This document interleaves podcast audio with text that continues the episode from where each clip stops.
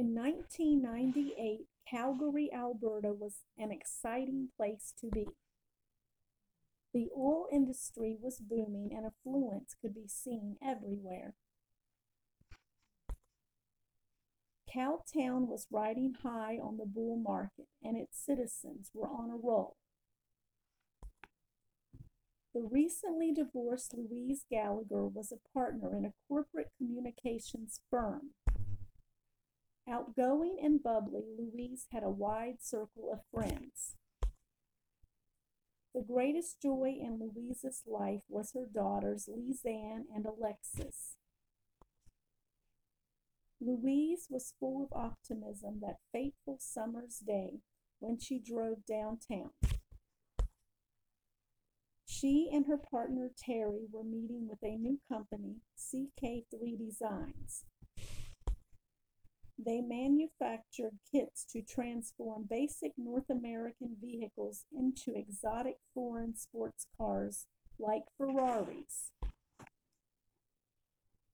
The company's managing director, Conrad Cheney, made Louise's engine race. While Louise was attracted to Conrad's alpha male confidence, his employees found him threatening. Louise was elated when she got a call back from Conrad later. Good news, he was hiring her firm to do the publicity for the birthday party of a friend's wife. And when the night came, the lavish party was a success, attended by Calgary's social elite. Conrad's own business conduct, on the other hand, was less than professional. His company's research facility in Las Vegas was bogus and customers were filing buyer beware reports online. Oblivious of his bad reputation, Louise fell love head over heels. Louise fell in love head over heels. Louise's good friend Jane Dutton and her husband Al James were anxious to meet the man who was wining and dining Louise. To Louise, Conrad was nothing but the perfect gentleman, if a little overprotective. He gave her a cell phone so they could always be in touch, and then he insisted she break off all contact with an old boyfriend, Jack. She broke the news to Jack one day while they were out walking. Was Conrad having her followed? Louise would find out later that she had good reason to be fearful. And this was the man who Louise was about to introduce to her children. For three months, Louise and Conrad were living the high life with champagne and roses, love and laughter. But Louise was about to discover something about Conrad that would make her heart break. Three months passed since Conrad Cheney had arrived on his white horse, or in this case, behind the wheel of a fake Ferrari.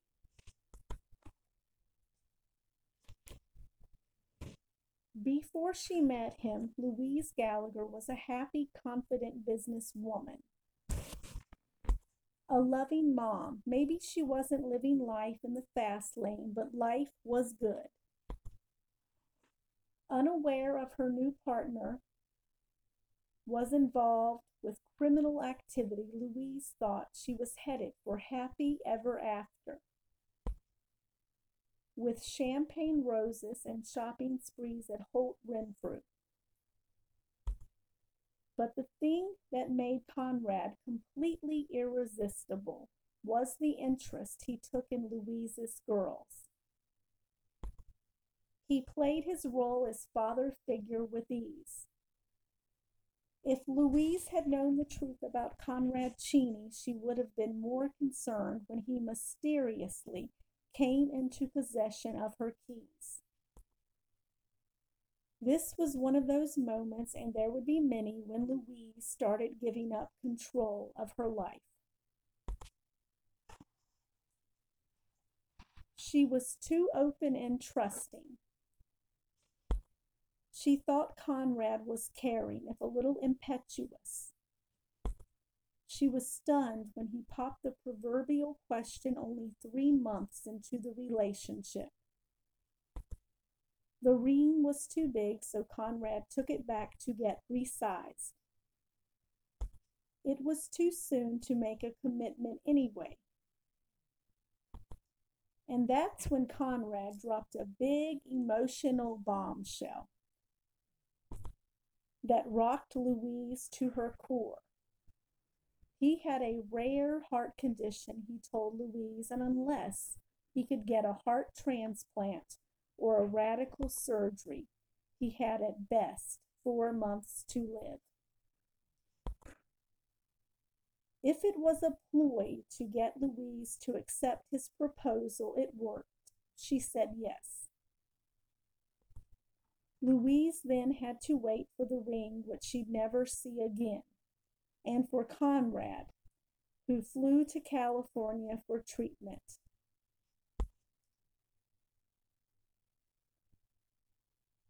Her two good friends, Nan and Jane, remember questioning Louise about the specifics of Conrad's illness, but getting vague answers.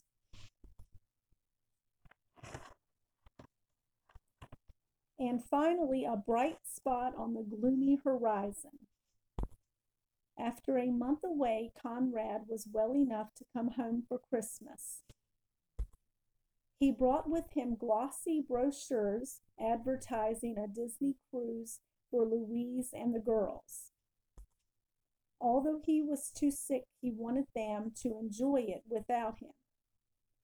But when Louise tried to finalize plans, Conrad became deflective and evasive. A pattern of empty promises that would become common later. But all was forgiven when Conrad played Santa at Christmas, the five star kind of Santa, who picks up gifts from Tiffany's, Saks Fifth Avenue, and Holt's.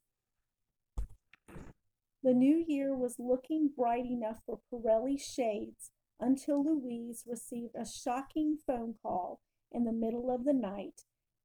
What she heard would bring darkness into her sunny life forever. Louise Gallagher had been swept off her feet by the mysterious entrepreneur Conrad Cheney.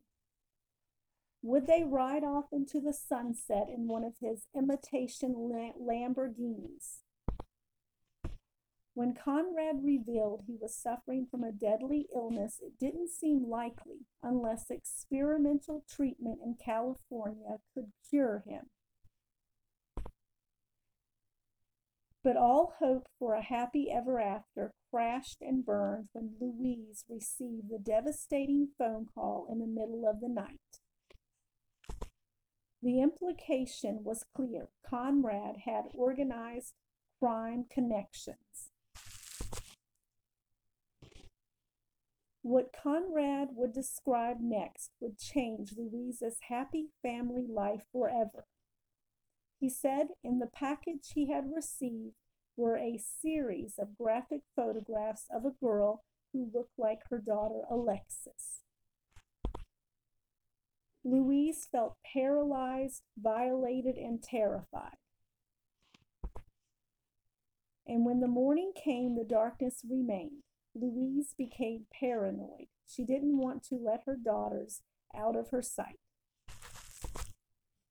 Were the bad guys a real threat or were they a cruel device used by Conrad to manipulate Louise?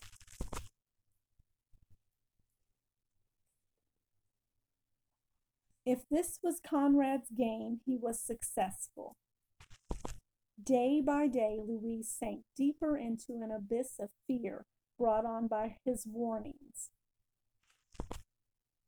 Louise became so stressed she couldn't work any longer. she had to give up her position in her corporate communications company. Nan could not believe how her dear friend, once so bubbly, confident, and self reliant, could be reduced to a dependent, frightened, nervous wreck so quickly. When Conrad returned to California for heart surgery, Louise decided she couldn't live in fear any longer. Afraid her phone was being tapped, she called the RCMP from Nan's office. Now she was completely reliant on Conrad for protection, but he was in no shape to help. He was on life support in California after undergoing heart surgery, or so she thought. As time passed, Conrad continued to call with reports of his recovery down south. And just as Louise was pulling herself back together, she received another phone call from the other woman that would tear her heart apart. When Conrad Cheney had entered Louise Gallagher's life with the promise of champagne cruises and rides and flashy sports cars, she never expected she would be driven to despair. While she waited by the phone for news of Conrad's recovery from heart surgery in California, she was being terrorized by the threats his mob associates would do her family harm. What more could she endure? Betrayal. Was Conrad cheating on her? Haunted by thoughts of his duplicity, Louise drove to the woman's house. The woman, the women bonded in their moment of mutual misery. They drove to CK3 looking for answers. What they found there gave them an even greater shock. It was Conrad back from California. Looking tanned and far too healthy. Louise was crushed and she returned home. Ignored Conrad's attempts to make contact. She was grief stricken, but Louise was in too deep with Conrad to get out now. She was living in fear for her daughter's lives and believed he was her only source of protection.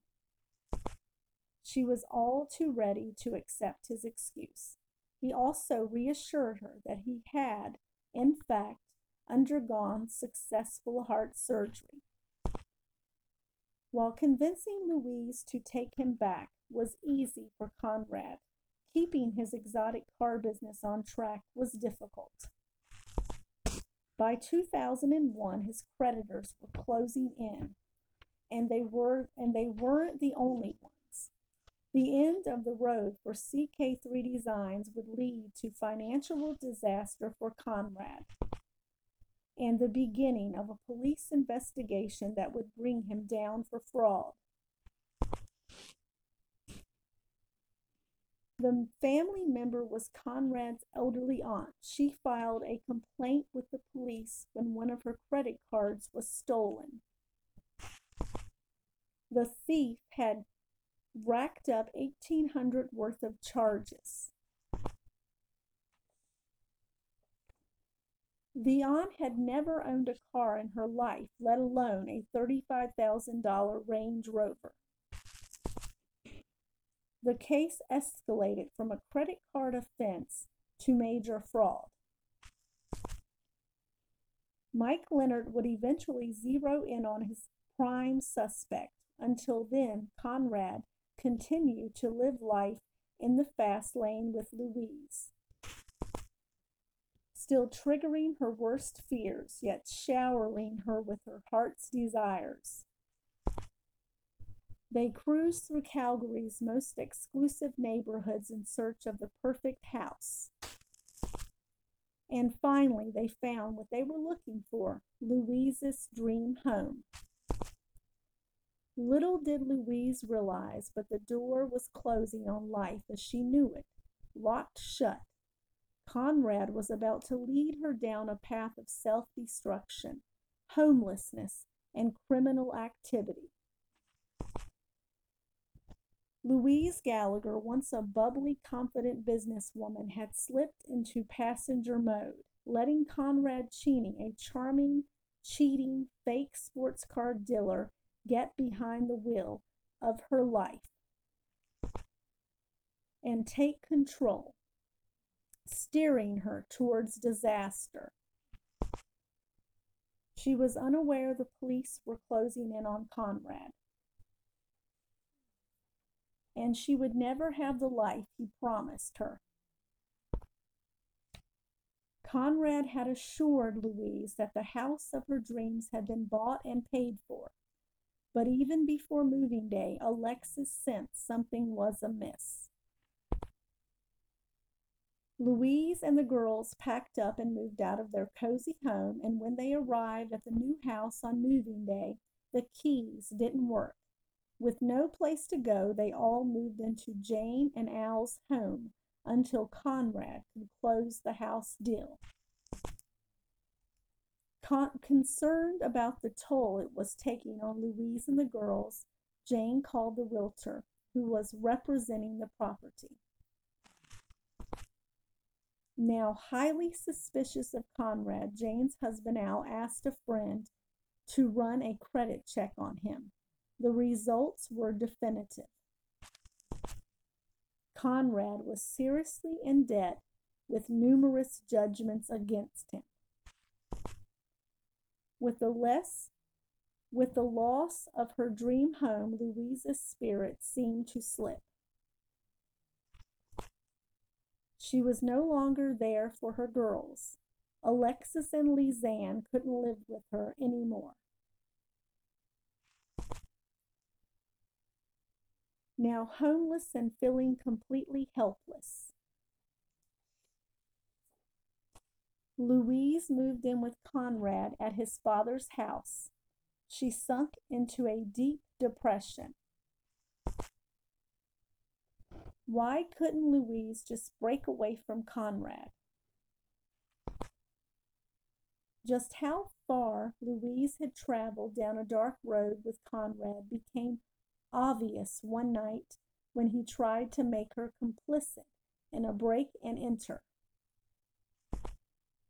The indignity of the experience was the final straw for Louise. Nan welcomed a deeply depressed Louise into her, into her home with open arms. While Nan kept Conrad away from Louise for a while, she wouldn't be able to protect her friend from him and the consequences of his criminal actions for long. It was the calm before the storm. But Conrad wasn't about to give up Louise so easily. He finally got in touch with an urgent message. His father was ill. Could she meet him at the hospital? She couldn't resist his plea.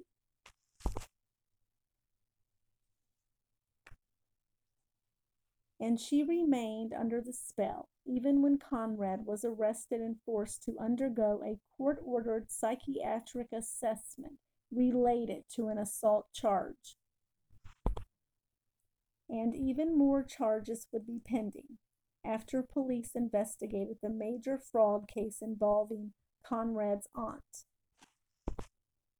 They discussed her signature. They discovered her signature had been forged on the sales agreement for Conrad's Range Rover. People continued to believe Conrad even after he was released from his psychiatric assessment. Louise and Nan took Conrad at his word that he was on the road to redemption. But would that trust come back to haunt them? And would police be successful in finally bringing Conrad to justice? After a tumultuous relationship with Conrad Cheney, Louise Gallagher hoped he was ready to redeem himself. Recently released from the hospital after a psychiatric assessment, he persuaded her to take a room with him at the Hyatt Regency over the holidays.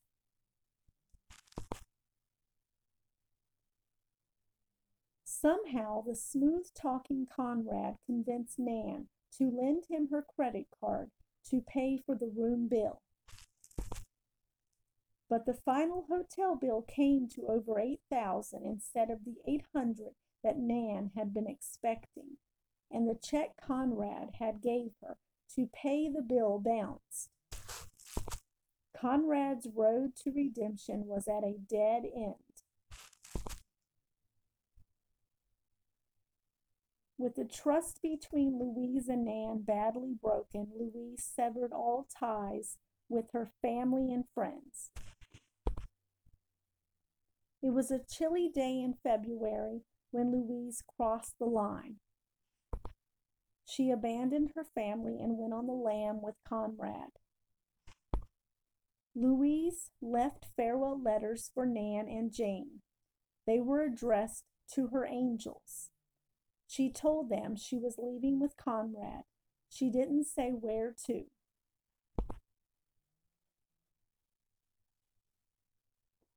After serious soul searching, Jane and Nan realized there was only one option left to save Louise. Jane and Ned Nan met with the police. That's when they learned the truth about Conrad. He wasn't a mobster as feared but a petty criminal with a long list of offenses. Detective Mike Leonard was about to add even more charges to Conrad's rap sheet, but when he tracked the criminal to a rental home near Banff, Conrad and Louise were long gone. Conrad and Louise were on the lam heading west in the Range Rover. They drove 10 hours down the road and wound up in a misty hamlet by a river in BC. The grand lifestyle Louise once imagined had been reduced to this evading the law at a bed and breakfast with a fraud artist who was running out of luck. Her one source of solace was her dog, Ellie, Three miserable months passed with no word from Louise. Her friends and family feared the worst. Then a ray of hope. Louise had cashed a check that Jane had given her. Jane called the police with the update on where the check had been cashed. With Conrad and Louise, Louise's location now pinned down, Detective Mike Leonard made plans for Conrad's arrest. Would Conrad be successful in evading the long arm of the law this time, or would the police finally get their man and bring him to justice? And where would that leave Louise? Louise Gallagher had almost everything a woman could want, but abandoned it all and then went on the lam with Conrad Cheney, a charming sports car dealer who turned out to be a petty criminal. With warrants out for his arrest on a series of fraud charges, the hammer of the law was about to fall on Conrad. Conrad was taken back to Calgary, and in exchange for her cooperation, Louise was free to go. It was time to pick up the shattered pieces of her life, while Conrad's life would continue to fall apart. Louise didn't realize how much her daughters and friends had been missing her. Alexis will never forget the day she learned her mother was still alive. Then a milestone approached Louise's 50th birthday. Her sister started making arrangements for a surprise party. The clouds seemed to lift the day Louise's brother in law drove her to the airport. He said he just needed to pick someone up. Louise's heart turned over when she saw the new arrival, Alexis.